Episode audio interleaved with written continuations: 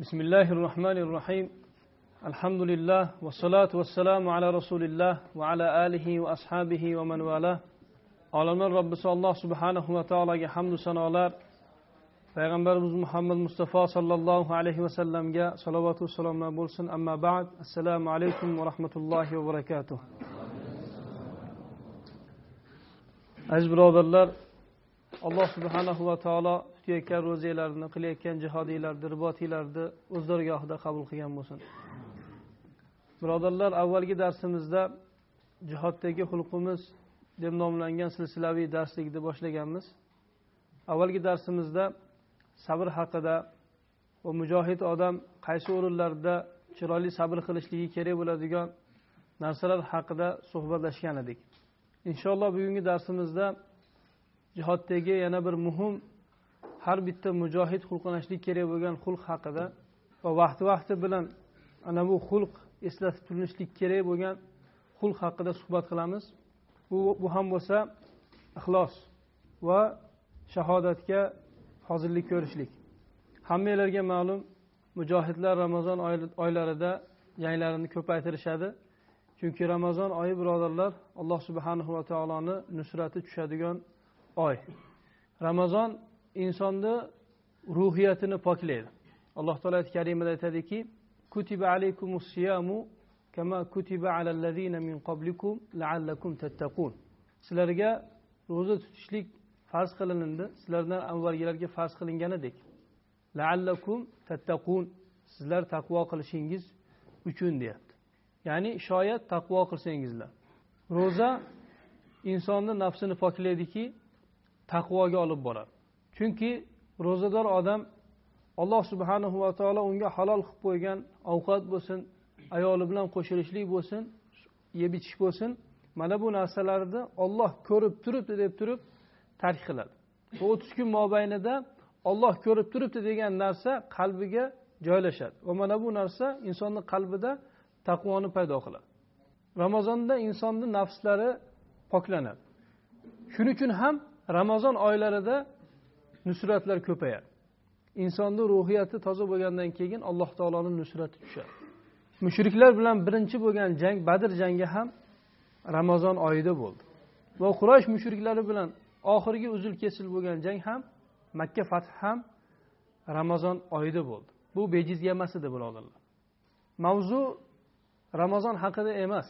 Mavzu birodarlar ixlos haqida. Va lekin ixlos haqidagi nima uchun biz tanbeh beryapmiz? Sababi mana bu oyda siz bilan biz inshaalloh mana yaqin kunda janglarga kirdik. Marota jangi alloh taolo fathu nusratlarni berdi. Bundan keyin ham yana inshaalloh janglar kutib turibdi. Shuning uchun birodarlar muhimki har bir mujohidga mana bu mavzuni eslatib turishligimiz kerak. Ixlosni va shahidlikka hozir bo'lishlik. Chunki birodarlar musulmon odam bir amalni riyo bilan bajarib qo'yadigan bo'lsa o'zini o'nglab qalbida ixlosni jo qilib turib yana ana shu amalini qaytadan qilishligi mumkin ixlos bilan. Va lekin dushmaniga qarshi qurol ko'tarib chiqib ana shu jangda o'ldirilgan odam uchun bunaqa imkoniyat qayta berilmaydi. Bo'ldi ketdi. Ribot ketdi jihod ketdi ochlik ketdi chanqoq ketdi. Barcha jihoddagi qiyinchiliklar hammasi habada bo'lib ketadi. Sababi nimaga? Sabab bo'ldi. Bu odam bu dunyoni tark qildi. Amal qilolmaydi shuning uchun ixlosni qalbida jo qilib turishlik kerak bo'lgan va mana shu narsaga eng muhtoj bo'lgan odam birodarlar mujohid. Mujohid odam. Alloh subhanahu va taolo oyati karimada aytadiki ixlos haqida qul inna solati va nusuki va mahyaya va mamati lillahi robbil alamin. La sharika ayting muhammad alayhissalom namozim qurbonchiligim hayotim mamotim sherigi yo'q bo'lgan olamlar robbisi uchundir. Hayot ham mamot ham alloh subhanahu va taoloni qo'lida. Shuning uchun hayotingiz ham mamotingiz ham faqatgina alloh subhanahu va taolo uchun bo'lishlik kerak. Shahodatingiz ham faqatgina alloh subhanahu va taoloni yo'lida bo'lishlik kerak. Agar alloh taoloni yo'lida bo'lmaydigan bo'lsa mana bu mamot ollohni yo'lida bo'lmaydigan bo'lsa birodarlar undan ko'ra kattaroq ziyon bo'lmasa kerak abu umoma bahli roziyallohu anhudan rivoyat qilingan hadis bu hadisni imom nasoiy o'zini sunanlarida keltiradi u kishi aytadilar جاء رجل إلى النبي صلى الله عليه وسلم فقال أرأيت رجلا غزا يلتمس الأجر والذكر ما له bir kishi nabiy sollallohu alayhi vasallamni huzuriga keldi va so'radi yo rasululloh bir kishi g'azotga chiqadi ajrni ham shon shuhratni ham umid qiladi. Shon shuhratni ham ajrni ham istab chiqadi. Malahu unga nima bor dedi. Payg'ambar sollallohu alayhi vasallam aytdilarki faqola rasululloh sollallohu alayhi vasallam la shayala unga hech narsa yo'q. Hech narsa yo'q. Modomiki ajrni oldiga shon shuhratni odamlarni maqtashligini qo'shib qo'ygan bo'lsa shuni ham maqsad qilgan bo'lsa. La shayala unga biror bitta ajr yo'q فعادها ثلاث مرات يقول له رسول الله صلى الله عليه وسلم لا شيء له haligi odam mana bu savolni uch marta qaytadi rasululloh sollallohu alayhi vasallam hech narsa yo'q hech narsa yo'q deyadi ثم قال إن الله لا يقبل من العمل إلا ما كان له خالصا وابتغي به وجهه so'ng payg'ambar sallallohu alayhi vasallam aytdilarki albatta olloh amallardan faqatgina xolis o'zi uchun bo'lganlarini va faqatgina uni yuzi iroda qilinganlarinigina qabul qiladi. Agar mana bu narsalar bo'lmaydigan bo'lsa ana u amal qabul emas. Jihodni fazilati ribotni fazilati hijratni fazilati alloh subhanahu va taoloni yo'liga jihodga infoq qilishning fazilati shariatimizda ma'lum va mashhur. Va lekin mana bu fazilatlar mana bu ajrlar barchasi birodarlar niyatga bog'liq. Agar niyat bo'lmaydigan bo'lsa niyat xolis bo'lmaydigan bo'lsa mana bu ajrlar hammasi havada bo'lib ketadi. Rasululloh sollallohu alayhi vasallam aytyaptilarki la shayalah deyapti hech narsa yo'q unga deyapti hech narsa yo'q. Payg'ambar sallallohu alayhi vasallam aytdilarki innamal a'malu binniyat. Amallar niyatlarga qarab niyatlarga bog'liqdir yoki bir boshqa bir tarjimasi. Niyatlarga qarab belgilanadi. Amal bor bo'lishligi yoki yo'q bo'lishligi. Niyati xolis bo'ladigan bo'lsa amalni savobi ham bor. Agar niyatida kam ixlos topiladigan bo'lsa savob ham shunga qarab turib kamayaveradi agar niyatda ixlos bo'lmaydigan bo'lsa ajr ham yo'q bo'ladi. Alloh taolo karimada aytadiki u kunda sirlar ochiladi. Qiyomatdagi hisob kitob ajr savob birodarlar amalni kattaligiga qarab emas balki sirga qarab beriladi. Sirlar ochiladi u kunda. Ichki holatga qarab turib beriladi niyatga qarab turib beriladi. Ushbu ta'limotlarni olgan sahobalar qanaqa bo'lishgan? Ushbu hadisni rivoyat qilayotgan abu umoma al bahiliy roziyallohu anhu. Bu kishi bir kuni masjidga kirdilar jamoat to'ldir birga namoz o'qidilar. Namoz o'qigandan keyin bir odam ikki rakat sunnatni turib o'qidi. U o'qiyotib shunaqa yig'ladiki uzoq yig'ladi. Abu umoma bahiliy haligi odam namozini tugatib sallasini uchi bilan yoshlarni aytayotganda artayotgan paytda aytdiki ma ahsana bukauk? Fi baytik seni bu yig'lashing qanday ham chiroyli agar uyini ichida bo'lsa uyini ichida bo'lsa qanday ham mana bu yig'lashing yaxshiroq sunnat uyda borib o'qishing edi o'zi aslida sunnatni borib uyda o'qisang yaxshi edi uyda yig'lasang yaxshi edi sahobalar amallarni yashirishlikka targ'ib qilishadi amallarni maxfiy qilishlikka targ'ib qilishadi chunki nabiy sollallohu alayhi vasallamdan ular mana bu narsani ta'lim olishgan shuni unutmaylikki birodarlar inson qo'liga qurol olar ekan ana u inson kim bo'lishligidan qat'iy nazar? Xoh mujohid bo'lsin xoh bandit bo'lsin kim bo'lishidan qat'iy nazar? Qo'liga qurol ko'tarib yurgan odamda ozgina bo'lsa ham bahodirlik boshqalardan o'zini kuchli his qilishlik tabiati paydo bo'ladi. Qurolni birodarlar shunaqa fitnali tarafi bor. Imtihon qurol birodarlar. Qurolni oldingizmi? Boshqalardan kuchliroq bo'lib ko'rinasiz. Boshqalardan ko'ra bahodirroq bo'lib ko'rinasiz. Mana shu joyda juda ham ehtiyot bo'lishligingiz kerakki odamlar sizni bahodir deyishlari uchun jang qilib qatl qilib ketishlikda ehtiyot bo'lishingiz kerakki hadisda kelgandek qiyomatdagi holatingiz la shay ala hech narsa bo'lmaydi. Sizga hech narsa berilinmaydi. Alloh subhanahu va taolo mana bu kabi oxiratda amallar bilan kelib hech vaqosiz qoladigan odamlar haqida aytadiki faqadimna ila ma amilu min amalin faja'alnahu haba'an mansura. biz ular qilgan amallarga keldikda mana bu amallarni sochilingan to'zon qilib tashladik sochilingan to'zon kabi qilib tashladik qiyomatda ham birinchi bo'lib birodarlar hukmi o'qiladigan kimsa u o'zicha o'zini shahid bo'ldim deb o'ylagan kimsa edi imom muslim o'zini jomi sahohida abu hurayra roziyallohu anhudan rivoyat qiladilar rasululloh sollallohu alayhi vasallam aytdilarki إن أول الناس يوم القيامة يقضى عليه رجل يستشهد فأتي به فعرفه نعمه نعمه فعرفها. قال فما عملت فيها؟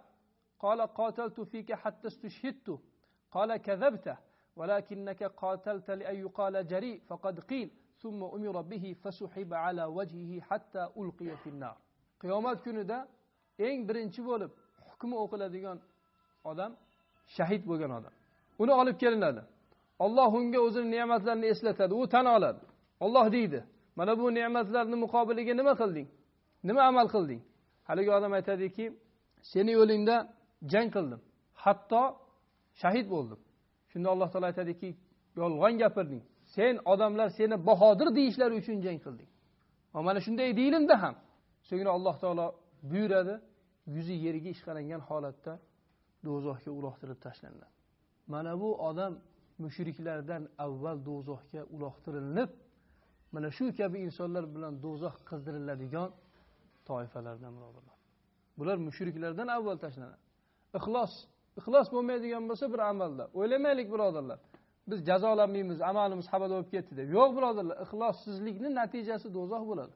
Alloh taolo o'zi amallarimizda ixlos bilan bajarishni nasib etgan bo'lsin ibn kasir rahimaulloh va boshqa siyrat ulamolari o'zini siyrat kitoblarida qozman degan odamni qissasini keltirishadi. Qozman uhud jangida juda ham ko'p mushriklarni o'ldiradi. Yolg'iz o'zi yettita sakkizta mushrikni o'ldiradi. Hatto qochib ketayotgan mushriklarni ham orqasidan borib o'ldiradi. Juda ham bahodirona jang qiladi. Va mana shu jangda yaradorlanib qoladi. Shunda bir odam kelib abshir xursand bo'lgin. Bu yaradoring yarador bo'lishliging ajri bor. Shahid bo'lib kelsang jannatga kirasan shunda aytadiki qanaqa xushxabarni menga aytyapsan? Men qavmim uchun jang qildim.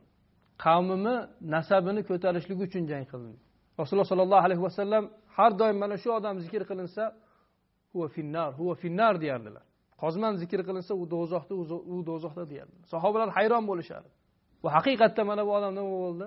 Jarohatlangandan keyin ana u jarohatigani og'rig'iga chidolmasdan bir rivoyatlarda qilichini bir rivoyatda nayzasini chiqarib ko'ksiga sayib turib ustiga o'zini tashlab o'zini o'zi qatl qildi. U do'zaxiylardan bo'ldi. Zohirida jihod qilgan bo'lib ko'rinishligi mumkin. Urushayotgan bo'lib bahodirona bo'lib ko'rinishligi mumkin. Lekin amallar birodarlar niyatga qarab turib o'lchanadi to'g'ri birodarlar janglar bo'lishligi va alloh taoloni nusrat tushishligi va ana shu janglarda bir birodarimiz bahodirona jang qilib yoki bir askariy amir chiroyli tartiblar qilib turib g'alaba qozonishligi mumkin alloh taoloni nusrati tushishligi mumkin. Va mana buni orqasidan odamlar maqtashligi ham mumkin. Odamlar maqtaydigan bo'lsa buni bir gunoh tarafi yo'q.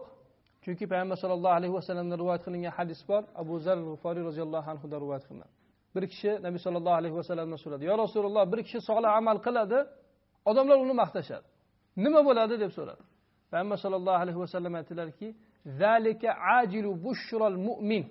Bu mo'minga kelgan shoshilinch xushxabar. Ya'ni alloh taolo uni amalni qabul qilganligini xushxabari bu dedi. Mana bu narsa agar odamlar maqtab qo'yayotgan bo'lsa buni ziyoni yo'q. Lekin odamlar maqtashi uchun jang qiladigan bo'lsa va fikri hayoli g'ami tashvishi internetlarda chiqishligi odamlar ana u jamoatni zo'r deyishligi mana shu bo'lib qoladigan bo'lsa birodarlar eng musibat joyi gunoh joyi mana shu joy. Imom buxoriy o'zini jomi shohida abu muso ashariy roziyallohu anhudan rivoyat qiladi. Bir kishi nabiy sollallohu alayhi vasallamni oldiga keldi va so'radi ar rajul yuqatilu li mag'nam va rajul yuqatilu li zikr va rajul yuqatilu li yura makana faman fi sabilillah? Ya rasululloh bir kishi o'lja uchun jang qiladi. Maqsadi dunyo faqat.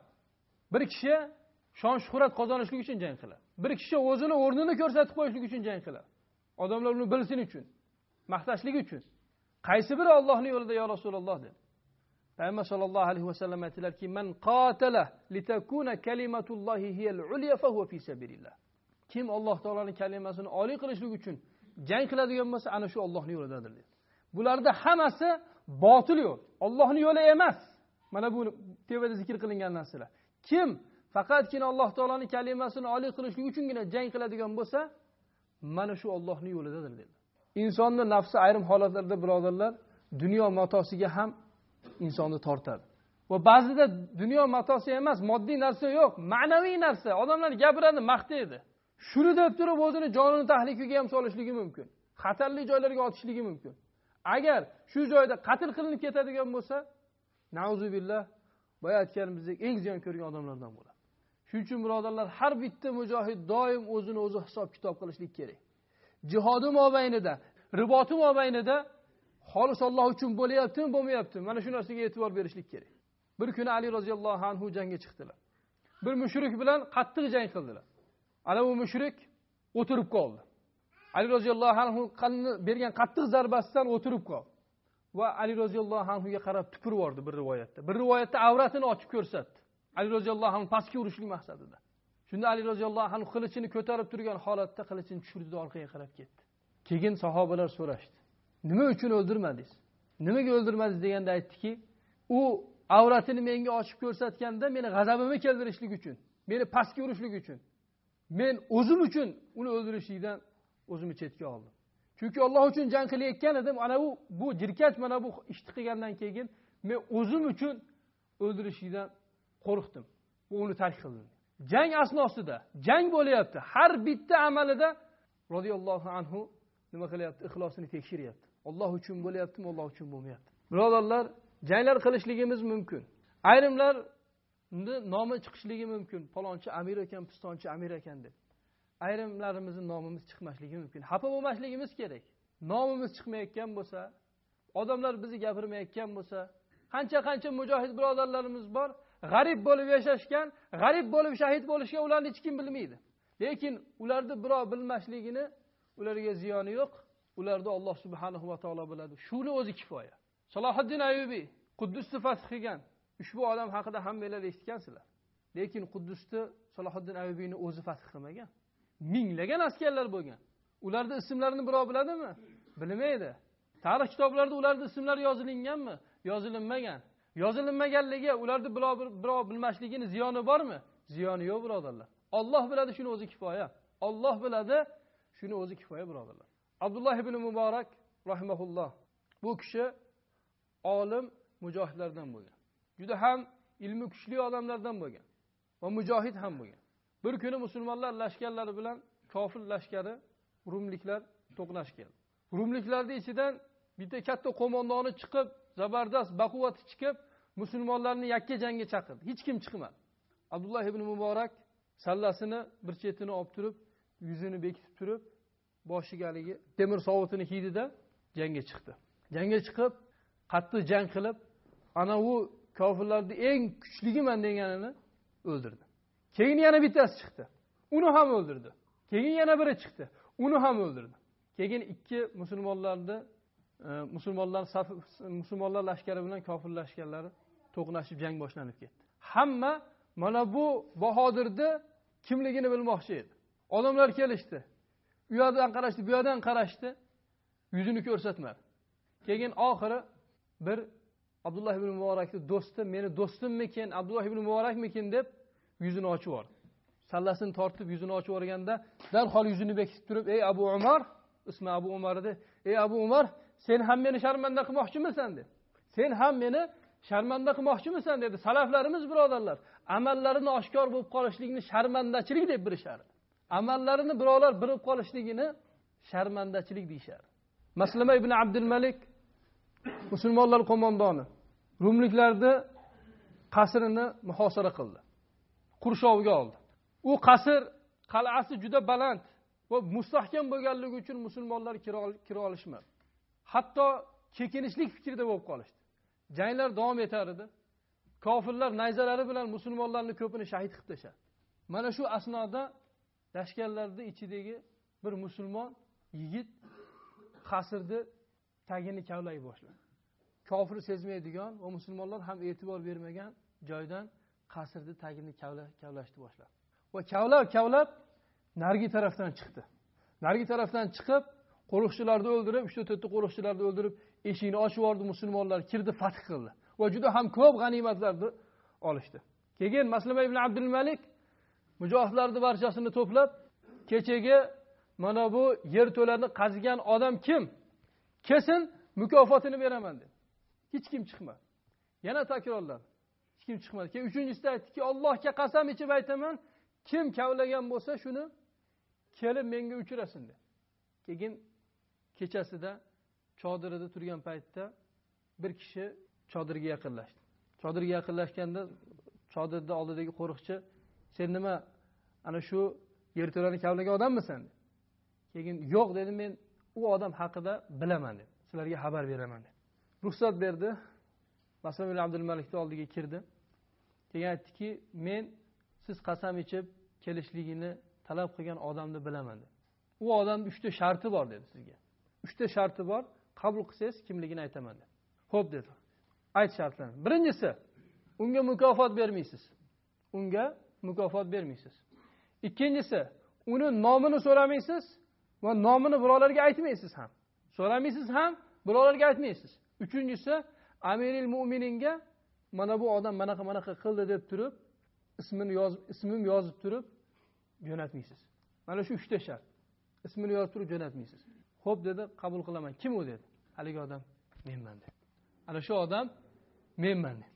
Qaranglar birodarlar salaflarimiz amallarini yashirishlikka xususan jihodlarni yashirishlikka haris edi. Chunki jihod bu buyuk ibodat. Ajri buyuk. Mana bu buyuk narsa oddiy bir odamlarni maqtashligi uchun riyo uchun bo'lib qoladigan bo'lsa barchasi habada bo'lib ketadi birodarlar barchasi havoda bo'lib ketadi. Alloh taoloni o'zi saqlagan bo'lsin maslama ibn abdul malik sajdasida duo qilardiki allohumma naqab. Ollohim meni ana shu chuqurni kavlagan odam bilan qiyomatda tiriltirgin ana shu chuqurni kavlagan odam bilan birga tiriltirgin deb duo qiladi. Alloh subhanahu va taoloni nusrati birodarlar tushadi mo'minlarga alloh taoloni nusrati tushadi. Qachonki musulmonlarni bayroqlari toza bayroq bo'ladigan bo'lsa sof bayroq bo'ladigan bo'lsa alloh taoloni kalimasini oliy qilish uchun jang qiladigan bo'lsa alloh taolo nusrati tushadi. Qachonki mujohidlarda ixlos topiladigan bo'lsa ixlos bilan inson ko'p narsalarga erishadi birodarlar ikkinchi muhim mavzu shahodatga hozirlik ko'rishlik. Birodarlar insonga ajal o'zi kutmagan holatda keladi. Alloh subhanahu va taolo qaysi bir insonni qachon vafot ettirishligini bilmaydi.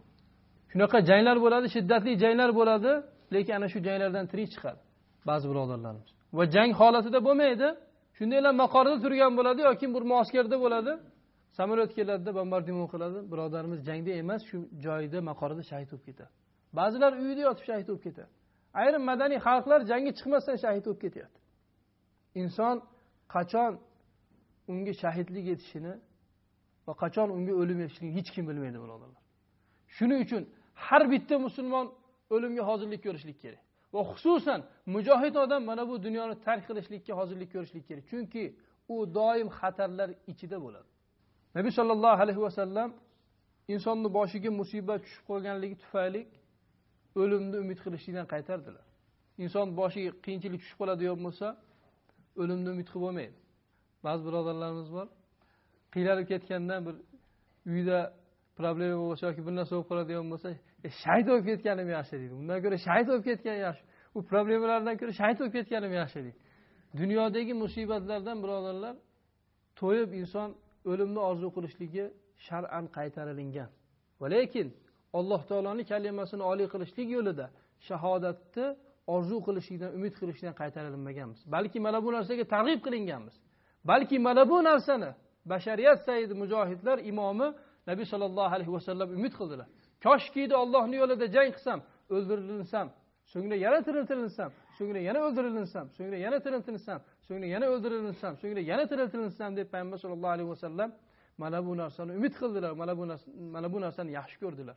Mana bu ummatni xonligi birodarlar hozirgi paytda shahodatga yoki o'limga tayyor bo'lmaganligi tufaylidir o'limga tayyor bo'lgan odam shahodatga tayyor bo'lgan odam haq gapni aytishlikdan qo'rqmaydi.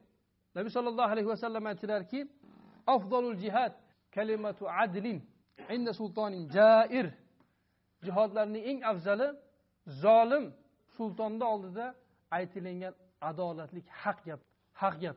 Nimaga jihodni eng afzali bo'ldi bilasizlarmi birodarlar? Chunki zolim podshoni oldida haq gapni aytadigan olimni bo'ladigan natijasi o'lim. Undan boshqa narsa emas.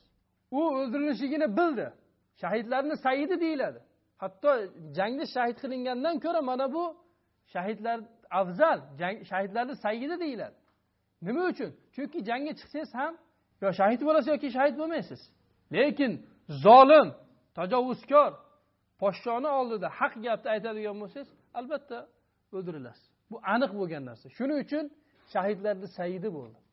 Mana bu odam nimaga mana bu jihodni eng afzal martabasiga shahodatni eng afzal martabasi bo'lgan saidlik darajasiga yetdi? Chunki mana bu odam o'zini tayyorlab olgan edi. O'ldirilishlikka o'zini tayyorlab olgan edi. Shahidlikka o'zini tayyorlab olgan edi. Shuning uchun birodarlar siz bilan biz shahidlikka hozirlik ko'rishligimiz kerak. Mana bu ummat xorligi birodarlar hozirdagi holligi nabiy sollallohu alayhi vasallam hadislarda aytganlaridek vahm tufayli. Vahm nima deganda? Sahobalar rasululloh aytdilarki dunyoni yaxshi ko'rishlik o'limdan qo'rqishlik. Nimaga?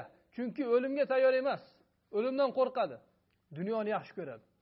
Mana bu ummat xonligini mana bu ummat kasalligini sababi shu ikkita narsa. Kasallik shu narsada. Endi ummatni davolamoqchi bo'lsangiz ham kasallikni ketkazishingiz kerak. Davolamoqchi bo'layotgan bo'lsangiz ummatni izzatiga qaytarmoqchi bo'layotgan bo'lsangiz nima sababli xor bo'lgan bo'lsa ana shu narsani ketkazmasangiz ummat o'zini izzatiga qaytmaydi. Mana bu kasallik ketmaydi. U kasallik nima edi? Dunyoni yaxshi ko'rishlik o'limdan qo'rqishlik o'limni yomon ko'rishlik. Demak mana bu narsa hozirda ummat o'limga o'zini hozirlamaganliklari tufayli bo'lyapti. Demak birodarlar shahodatga hozirlik ko'rishlik har bir musulmonni va xususan e, o'limga hozirlik ko'rishlik har bir musulmonni va xususan mujohidni vazifasi. Lekin qanday qilib hozirlik ko'riladi? Qanday qilib shahodatga hozirlik ko'rinadi birinchi o'rinda birodarlar tavba bilan. Tavba bilan shahodatga hozirlik ko'rinadi payg'ambar sallallohu alayhi vasallam aytdilarki allohga qasamki men bir kunda ollohga yetmish marta boshqa bir rivoyatda yuz marta istig'for aytaman. Mag'firat so'rayman. Payg'ambar sallallohu alayhi vasallam holbuki bu kishini alloh taolo avvalgiyu oxirgi gunohlarini kechirib yuborgan. Rasulullohga berilingan fazilat boshqa biror bir kimsaga berilinmagan fazilat alloh taolo u zotni avvalgi gunohlari va keyingi bo'ladigan gunohlar barchasini alloh taolo mag'firat qilgan. Lekin shunga qaramasdan nabiy sollallohu alayhi vasallam tavba talab qilib duo qilardilar. Abu hurayra roziyallohu anhudan rivoyat qilinadi. Imom buxoriy o'zini jomi shahoda keltirgan.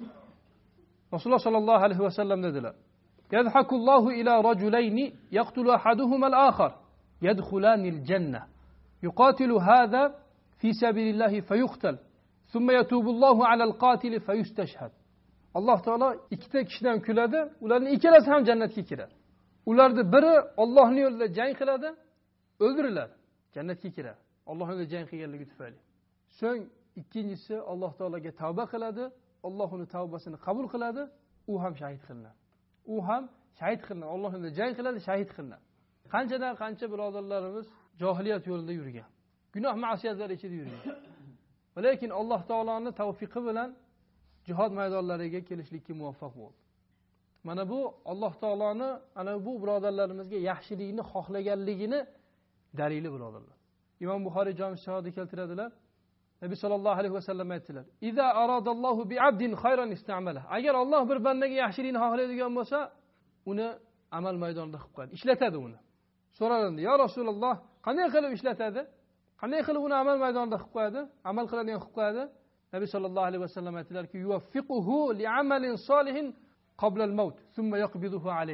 olloh uni o'limidan avval solih amalga muvaffaq qilib qo'yadi solih qilib qo'yadi alloh taolo o'limidan avval. Agar ana bu odamga alloh taolo yaxshilik xohlayotgan bo'lsa so'ngra ana shu amalni ustida ana uni jonini oladi alloh taolo.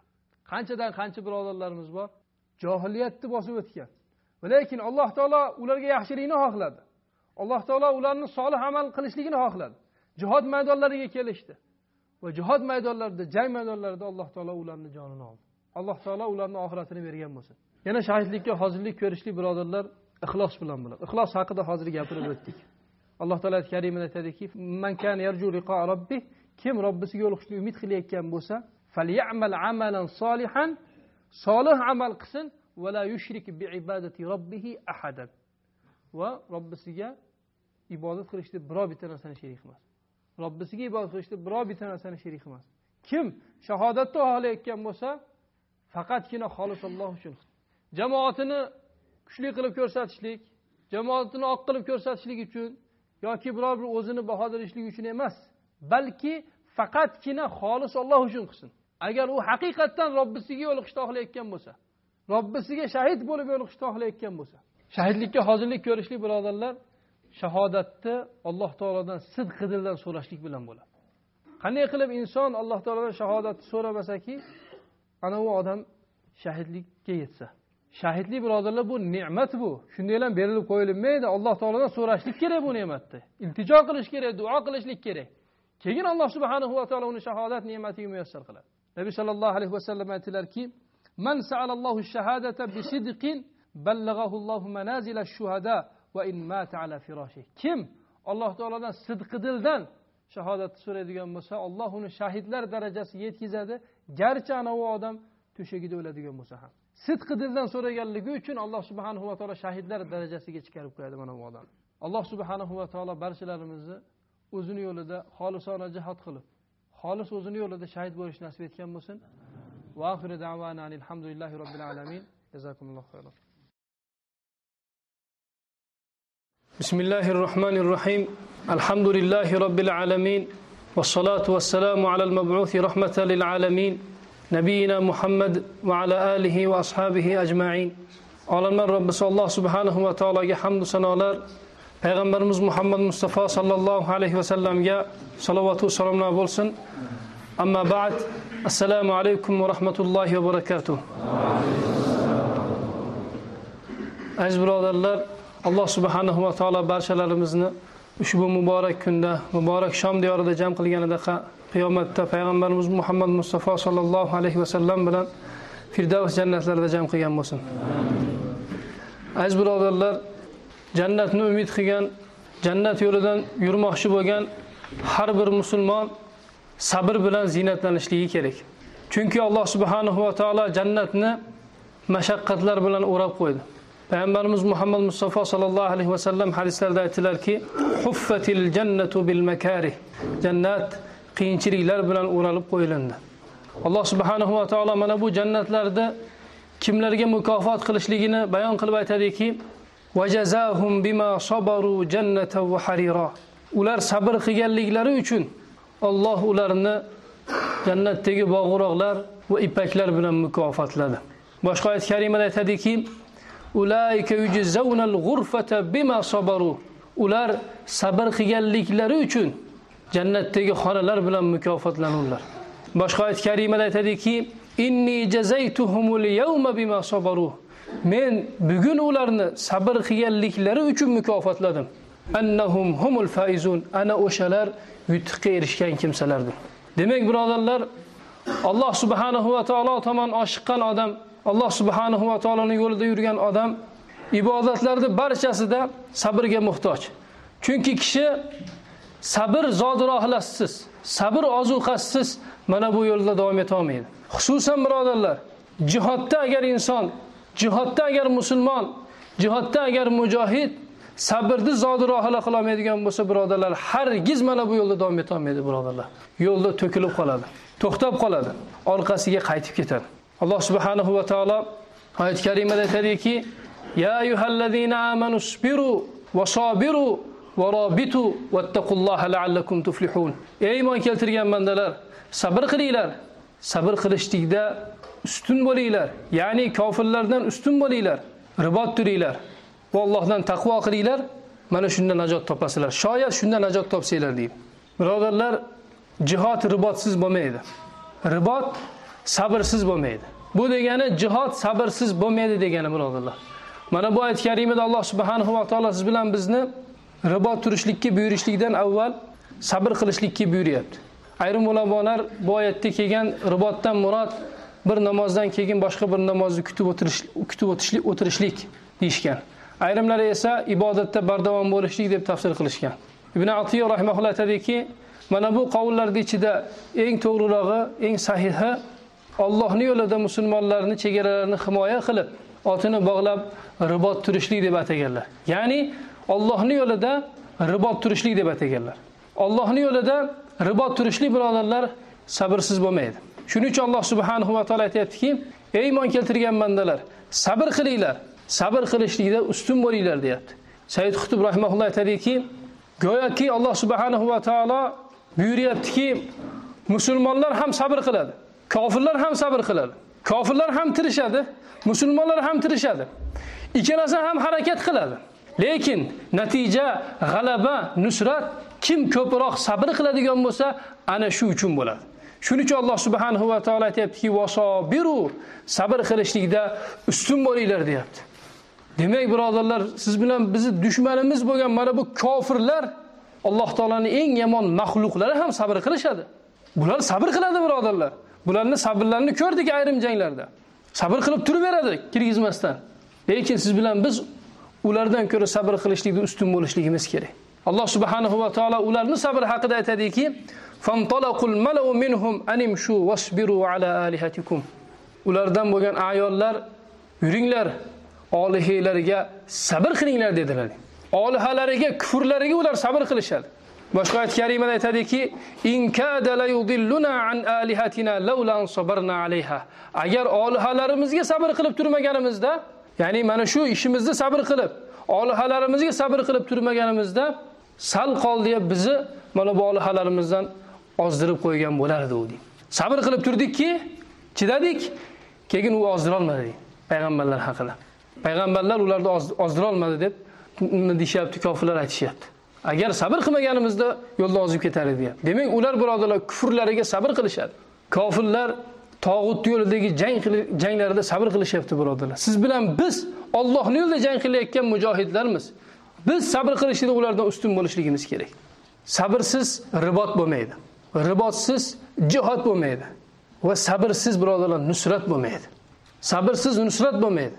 Rasululloh sollallohu alayhi vasallam abdulloh ibn abbos roziyallohu anhu rivoyat qilgan hadisda aytadilarki va'lam anna nasra ma sabr. Bilginki nusrat g'alaba sabr bilandir alloh taoloning nusrati alloh taoloni qo'llab quvvatlashligi mo'minlar bilan bo'ladi qachonki ular sabr qilib turadigan bo'lsalar. Alloh subhanahu va taolo ayt karimada aytadiki kam min fiatin qalilatin g'alabat fiatan kathiratan biiznillah qancha qancha oz guruhlar bor Allohning izni bilan ko'p guruhlarni mag'lub qildilar. Mag'lub qilishdi oz guruhlar. Nima bilan? كم من فئة قليلة غلبت فئة كثيرة بإذن الله. والله مع الصابرين. الله صبر قلقوشلار بلان بريكادر يعني أولار صبر قلدلار. نتيجة الله سبحانه وتعالى أولار بلان بولد. ونتيجة أولار الله ندشم الله رسولنا غالب بولدلار باش قاية كريمة آية تدكي ولما برزوا لجالوت وجنوده قالوا ربنا أفرغ علينا صبرا وثبت أخدامنا وانصرنا على القوم الكافرين. Jolut va uni askarlariga ro'para bo'lgan paytda mu'minlar aytdilar: "Parvardigora bizga sabrni to'kkin. Ustimizdan sabrni to'kkin. Qadamlarimiz sobit qadam qilgin va bizlarga kofir qavm ustidan g'alaba bergin" deb duo qilishdilar. Bular sabr bilan ziynatlanishdi. Işte. Jolut va uni askarlariga qarshi chiqqan mujohidlar sabr bilan ziynatlanishdi. Alloh taolodan sabr so'rashdi. Qadamlarini sobit qadam qilishdi. Natija nima bo'ldi? Fahazamuhum biiznillah va qatala Davud Jalut. Allohning izni bilan ularni mag'lub qildilar. Va Davud Jalutni o'ldirdi. Mujohid odam jihodi mobaynida birodarlar bir necha narsalarga sabr qilishlik kerak. Hozir aytganim aytib o'tganimizdek, mujohid odam sabr qilishlikda oddiygina sabr emas, balki kofirlarni sabr qilishlikdan ko'ra ko'proq sabr qilishlik kerak. Kechagi jangda Xontumondagi bo'lgan jangda kofirlarni bir mashinasi g'animat qilingan edi. U mashinada kofirlar mujohidlar haqida yiqqan mujohidlarning maqollari, muaskarlari haqida yiqqan barcha ma'lumotlar bor. Masjidlarda maqorlar maktablarda muaskarlar deb shunaqa shifralar bilan yozishgan ekan. Har bitta mujohidlarni maqollari yozilingan chizilingan nuqtalar bilan belgilangan. Juda ham katta mehnat talab qiladi bu. Mujohidlar ratsiyalarini tekshirishgan mehnat qilishgan razvedka qilishgan ma'lumotlarni yiqqan. Lekin alloh subhanahu va taolo izni bilan mujohidlar g'olib bo'ldi. Mehnat qilgan bular birodarlar. Sabr qilishgan mana shu narsa ustida ishlashgan. Mujohidlar mana bu borada kofirlardan ustun bo'lishlik kerak. Kofirlardan ko'ra ko'proq mehnat qilishlik kerak. Kofirlardan ko'ra ko'proq shiddatliroq bo'lish kerak. Kofirlardan ko'ra ko'proq sabrliroq bo'lishlik kerak. Mujohid odam uydan chiqib kelar ekan birodarlar ko'p qurbonchiliklarni berib keladi. Ota onasidan yiroq bo'lish o'zini tug'ilib o'sgan joylaridan yiroq bo'lish ahli oilasidan yiroq bo'lish yori do'stlardan yiroq bo'lish mana bular birodarlar hammasi qurbonchilik. Jihod mana shundaqa ibodat birodarlar. Qurbonchilik ibodat. Jihodga kelgandan keyin bo'ldi endi mana shu narsalardan qutuldim endi desa bo'ladimi? Yo'q birodarlar. Buni buyog'iga ham sabr qilishlik kerak. Hozir aytganimizdek birinchi o'rinda sabr qilishlikda kofirlardan ustun bo'lishlik kerak. Yana mujohid odam sabr qilishlik kerak bo'lgan narsalardan biri birodarlar. O'zini mujohid bo'lgan birodarlarini shahid bo'lishligiga ularni jarohatlanishligiga yoki o'zini jarohatlanishligiga sabr qilishlik kerak. Mujohid odam jihod maydonlariga kirib kelar ekan muaskardan boshlab uni ko'p vaqti yoru do'st birodarlari bilan o'tadi. Birga ovqatlanadi birga hazillashadi birga janglarga chiqishadi birga muaskar o'tadi undan avval. Har bir ishda maqollarda yoki boshqa joylarda birodarlar bilan birga bo'ladi. Va jihod mobaynida kishi ana shu yuvalidos birodarlaridan ajralishligi mumkin. Ana shu birodarlari shahid bo'lib ketishligi mumkin. Mana shu o'rinda mujohid jihodni tark kerak. Ma'naviyat tushib ketmaslik kerak balki bayroqni qo'liga olgan holatda jihodini yo'lini davom ettirishlik kerak. Va hatto mana bu jihodlar mobaynida amillar shahid bo'lib ketishligi mumkin. Mana bu paytda oddiy askarlar ma'naviyat tushib zaiflashib bo'shashib qolishlik kerak emas. Alloh subhanahu va taolo ayt karimada aytadiki va ka'ayyin min nabiyyin qatala ma'ahu ribbiyun kathir. Fama wahanu lima asabahum fi sabilillah va ma da'ufu va mastakanu vallohu yuhibbus sabirin qanchadan qancha payg'ambarlar bor. Ular bilan birga robboniylar ko'p robboniylar jihod qildilar urushdilar jang qildilar. Fama wahanu lima asabahum fi sabilillah. Ular ularga Allohning yo'lida yetgan narsalar tufayli ular bo'shashib qolishmadi zaiflashishmadi. Va kofirga taslim bo'lishmadi. Bo'yin sunishmadi. Alloh sabr qilguvchilar bilan birgadir. Imom qurtubiy o'zini tafsirida mana bu oyatni tafsir qilib aytadiki va ma wahanu lima asabahum fi sabilillah. Ularga Allohning yo'lida yetgan narsa bilan ular bo'shashib qolmadilar degan oyatdan murod ular payg'ambarlarini o'ldirishligi va payg'ambarlar bilan birga bo'lgan zotlarni o'ldirishligi bilan ular bo'shashib qolmadilar. Qarang payg'ambari o'ldirilib ketdi. Ko'pgina payg'ambarlar bo'lgan ular bilan ular bilan robboniylar jihod qilgan. Payg'ambarlar o'ldirilib ketdi ular bo'shashmadi. Zaiflashmadi birodarlar bo'yin sunishmadi. Balki ular jihodini davom ettirishdi. Uhud jangida rasululloh sollallohu alayhi vasallamni qatl qilinganlik xabari tarqab ketdi. Mana bu xabarni eshitgan sahobalar ayrimlari nima qilishini bilmasdan o'tirib qoldi. Ayrimlari bo'ldi hamma narsa tugadi deb qur'onni tashlab qochganlar ham bo'ldi. Ayrimlari rasululloh sollallohu alayhi vasallam vafot etganligini qatl qilinganligini eshitgandan keyin mana bu hayotda yashagingiz kelmasdan shahodatni afzal ko'rib dushmanni ichiga sho'ng'ib ketganlar bo'ldi. Mana shulardan biri anas ibn nadar roziyallohu anhu edi. Bu kishi sad bin muaz roziyallohu anhuga qarab aytdilarki allohga qasamki men jannat hidini uhudni oldidan his qilib turibman. Ey ollohim men senga ana bular qilgan ishlardan uzr so'rayman. Ya'ni birodarlarim qilgan ishlardan uzr so'rayman. Ular chekin yuborishdi. Ayrimlarni qur'onni tashlab o'tirib qoldi. Va ana ular qilgan ishlardan men pokligimni e'lon qilaman. Ya'ni mushriklar qilgan ishlardan pokligimni e'lon qilaman dedida dushmanni ichiga sho'ng'ib ketdi. Jang qildi.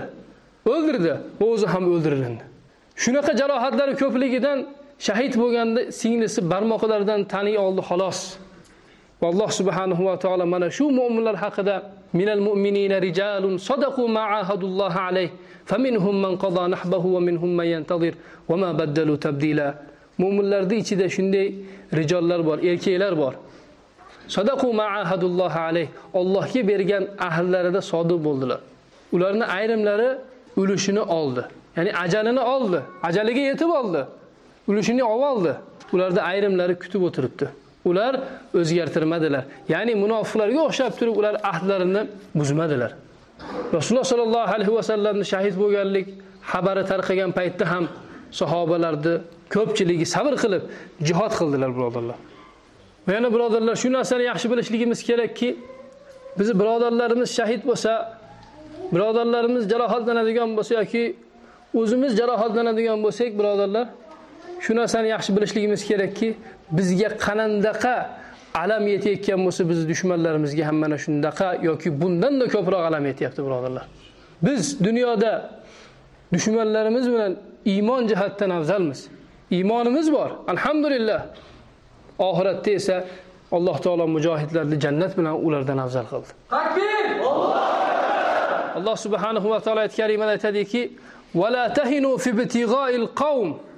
u qavmni quvlashlikda zaiflashib qolmanglar bo'shashmanglar.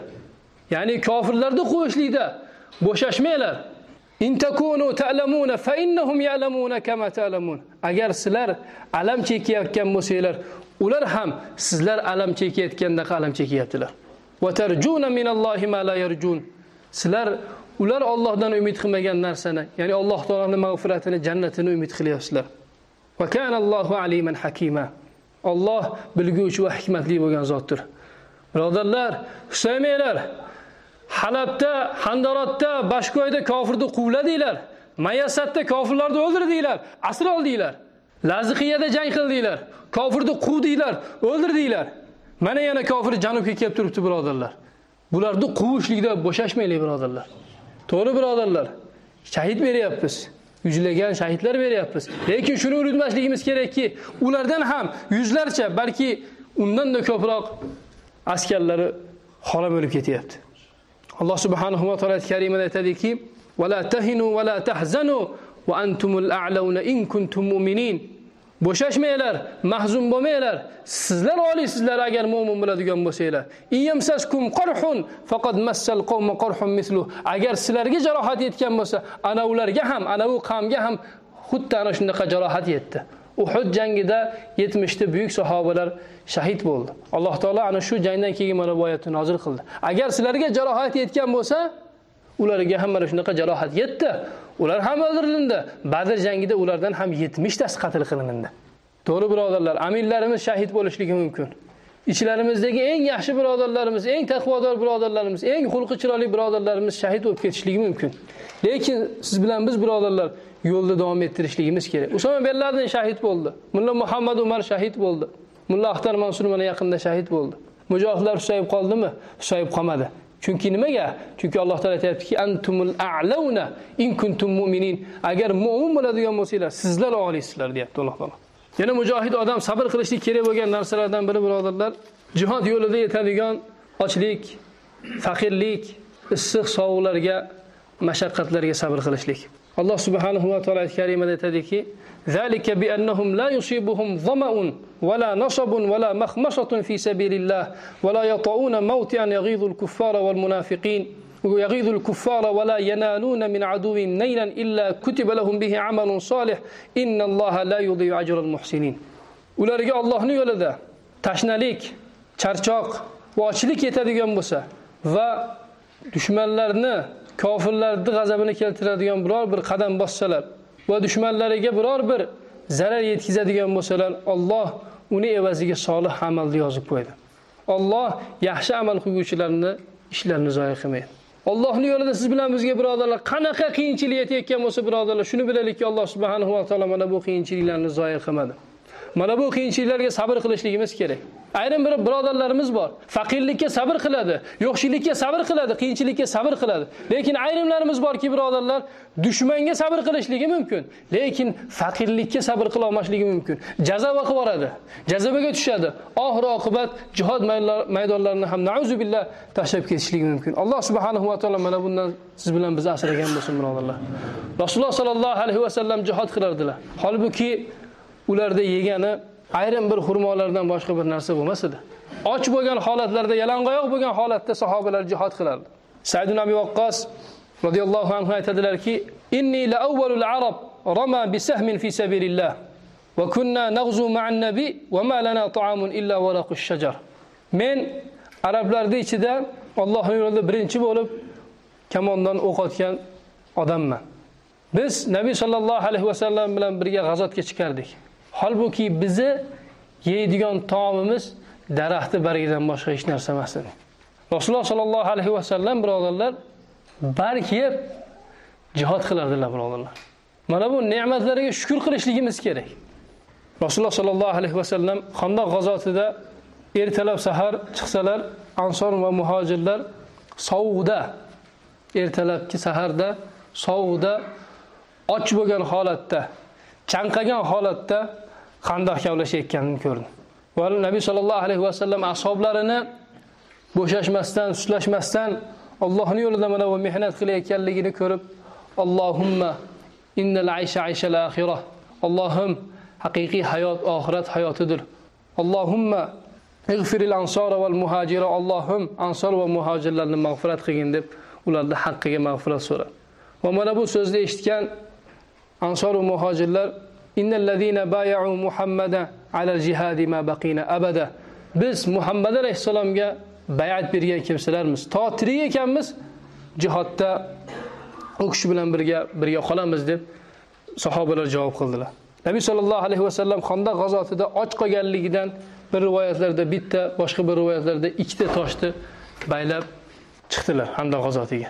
Sahobalar jangga borishar edi kunduz issiqligidan oyoqlari kuyib chunki sahobalarni ko'pi yalang'oyoq jang qiladi ko'p yalang'oyoq jang qiladi oyoqlari kuyganligidan va toshlariga tikonlariga toshlarga sanchilganligidan latalarni baylab olishardi oyoqlariga.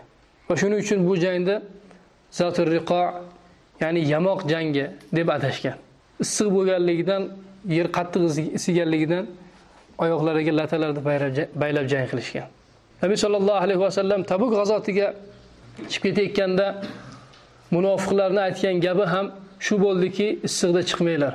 Alloh subhanahu va taolo karimada aytadiki farihal mukhallafuna bimaq'adihim xilafa rasulillah. Orqada qolganlar rasulullohni orqasida qolgan mana bu qolib mana bu o'tirishlaridan xursand bo'ldilar. Va kariha yujahidu bi amwalihim va anfusihim fi sabilillah. Allohning yo'lida mol va jonlari bilan jihad qilishni yoqtirmadilar. Chiqqisi kelmadi. Issiqda yoki bir bahonalarda qilib chiqqisi kelmadi. Yoqtirishmadi mana bu narsani. Va لا la tanfiru fil har. Va issiqda chiqmanglar. Qul naru jahannama ashaddu harran law kanu yafqahun. Ayting ey muhammad alayhisalom do'zax o'ti agar tushunadigan bo'lsanglar undan da issiqroqdir. Undan da issiqroqdir. Alloh subhanahu va taolo barchalarimizni mana shu salaflar yo'lidan yuradigan mujohidlardan qilgan bo'lsin. Salaflar sabr qilgandaqa alloh subhanahu va taolo bizlarga ham sabrni ato etgan bo'lsin yana mujohid odam sabr qilishlik kerak bo'lgan narsalardan biri birodarlar ozorlarga sabr qilishlik. Birodarlar fitnachilar vahimachilar mujohidlarni adashgan deydigan odamlar rasululloh sollallohu alayhi vasallamni davrida ham undan keyingi barcha davrda bo'lib kelgan. Rasululloh sollallohu alayhi vasallam bilan jihod qilishlikni fitna deyishgan birodarlar. Hozirgi jihodni fitna deyishlikdan xafa bo'lmay qolaverasizlar rasululloh sollallohu alayhi vasallam bilan birga jihod qilishlik bu fitna deyishgan. Alloh subhanahu va taolo karimada aytadiki la taftinna bizni fitnalantirmang.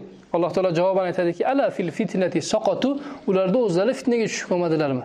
Xuddi hozirgi jihodni fitna u joyga bormanglar deyayotgan odamlarni o'zlari o'zi fitnaga tushib qolgan. Mujohidlarda adashgan deb kofirlarga qo'l bergan deb murtad deb sifatlaydigan odamlar bundan avval ham bo'lgan birodarlar lekin mujohid odamni qalbiga eng og'ir botadigan narsa o'ziga o'xshagan mujohid birodarlardan kelayotgan ozorlar bir shoir aytadiki وظلم ذوي القربى أشد مضاضة على النفس من وقع الحسام المهندي yaqin kimsalardan kelayotgan ozor zulm insonni qalbiga o'tkir qilich sanchilgandan ko'ra og'irroqdir o'zimizni birodarlarimizni atrofidan ichidan chiqayotgan bir birimizga qilayotgan zulmlarimiz birodarlar. Mana bu kofirni qilich bilan ko'ksimizga sayganidan ko'ra alamliroq og'irliroq bo'ladi birodarlar. Lekin mana shunga ham siz bilan biz sabr qilishligimiz kerak. Rasululloh sollallohu alayhi vasallam tabuk g'azotiga chiqqan paytda issiq ochlik chanqoq. Mana shu paytda ayrim munofiqlar aytishdi. Rasululloh sollallohu alayhi vasallamni ya'ni rasulullohni muhammadni ashoblaridaqa ochko'z yolg'onchi va qo'rqoq odamlarni ko'rmaganmiz deb ana shu lashkarni ichida fitna chiqarishdi. Payg'ambar sollallohu alayhi vasallam ularga nima qildi? Ulardan yuz o'girdi. Alloh subhanahu va taolo oyat nozil qildiki abillahi va ayatihi va rasulihi kuntum tastahziun. Sizlar olloh uning oyatlari va uning rasulini ustidan masxara qilyapsizlarmi? Qad kafartum ba'da imanikum. Iymonli bo'lganinglardan keyin kofir bo'ldinglar. Uzr so'ramanglar. Rasululloh sollallohu alayhi vasallamni otlariga yopishib olishdi. Yo rasululloh biz hazillashayotgan edik. Rasululloh sollallohu alayhi vasallam ulardan nima qildi? Yuz o'girdi. Xolid ibn Valid Mota jangida Ja'far ibn Abu Talib Zayd ibn Harisa Abdullah ibn Ravoha kabi buyuk sahobalar shahid bo'lgan jangda Xolid ibn Valid lashkarni 12 ta shahid bilan chiqarib qaytarib chiqardi. Mana bu g'alaba edi. Mana bu kam talofat bilan chekinishlik bu o'zi aslan g'alaba edi. Mana shunday qurbonchiliklar berishligiga qaramasdan ayrim tili yomon kimsalar nima dedi? Madinaga kelgan paytda turpoq sachib jangdan qochganlar qochqinlar deyishdi. Payg'ambar sollallohu alayhi vasallam yo'q bular qochqinlar emas balki bular karrorlardir ya'ni dushmanlariga qayta hujum qiluvchi kimsalardir deb payg'ambar sollallohu alayhi vasallam ana bu lashkarni maqtadilar. Demak birodarlar ozorlar tashqaridan ham bo'ladi. Bu ozorlar ichkaridan ham bo'ladi. Mana bu holatda mujohidlar bir birlariga sabr qilishlik kerak. Chunki islom ummati rasululloh sollallohu alayhi vasallamni xulqi bilan xulqlanmaydigan bo'lsa orqadan gapirayotgan odamlar husumatchilarga qarshi nabiy sollallohu alayhi vasallam xulqidaqa muomala qilmaydigan bo'lsa birodarlar bu o'zini oliy maqsadlariga hech qachon yetisha olmaydi. Birodarlardan kelib kelayotgan ozorlarda mujohid odam alloh subhanahu va taoloning ushbu oyatini eslab tasallilanishlik kerak. Alloh subhanahu va taolo oyat karimada aytadiki vasbir va ma sabruka illa billah. Sabr qiling. Sabringiz faqatgina Alloh bilandir. Fala tahzan alayhim. Ularni holiga mahzun bo'lmang xafa bo'lmang. Vala taku fi dayqin mimma yamkurun. Ular qilayotgan makrdan siqilmang yuragingiz siqilmasin. Bir birimizga yuragimizni siqmaylik birodarlar. Siz orqangizdan bir birodaringiz gapiryaptimi? Uni afv eting. Uni afv etishligingizda sizni gunohingizni mag'firat qilinishligi bor. Uni avf etishligingizda uni yomonligini kamaytirishlik bor. Lekin siz orqangizdan gapirayotgan sizni yomonlayotgan har bir odamni olib kelib turib ke o'rtaga qo'yamiz mana bu narsani. Sen nimaga buni deding sen unaqa deding. Deyishlarni barchasi birodarlar ana bu o'rtadagi birodarchilikni yana ham uzaytirib yuboradi va ana shu husumatchi bo'lgan odamni yomonligini undanda ko'paytirib yuborishligi mumkin. Ahnaf ibn qays rahimahullohni bir odam masjiddan chiqqandan keyin so'kdi ahnaf ibn qays unga qaramasdan e'tibor bermasdan ketaverdi orqasidan so'kib keldi. Mahallasiga kelgan paytda to'xtab turib aytdiki ey dedi ichingdagi hamma gapingni hozir gapirib olgin. Mahallamga kiradigan bo'lsang ayrim johil kimsalar mana bu seni so'kayotgan nimalaringni eshitib qolsa senga ozor berib qo'yishi mumkin. Hozir gapirib olgin mana turaman dedi. Salaflarimiz mana shunaqa bo'lishgan birodarlar. Ayrim birodarlarimiz boshqa bir birodarlar haqida yomon gaplarni gapirib yurishadi birovdan eshitgan gapini gapirib yurishaveradi. Bu haqida mumkin alohida bir juma darsligi qilamiz. Lekin men birodarlar bir rivoyatni bir eslatmoqchiman. Undan olinadigan ibrat ham borda. Qissadan olinadigan hissa bor. Bir odamni atini so'rashdi ating nima desa olloh debdi. I sen olloh deb o'zingga at qo'yib oldingmi deb turib haligini urib tashlashdi. Keyin bir odam kelibdida ularni ajratmoqchi bo'libdi. Nimaga uryapsizlar desa so'ragin atini debdi. Ating nima desa olloh debdi. Keyin sen uriladigan odam ekansan deb turib u ham tepkilab tepkilab yuboribdi keyin o'limsanga qilib endi ketishayotganda berdi degan ekan. Uni nomi Alloh berdi ekan. Tili chuchchi ekanki oxirigacha eshitishmagan ekan. Allohsini eshitganu berdisini nima qilishmagan?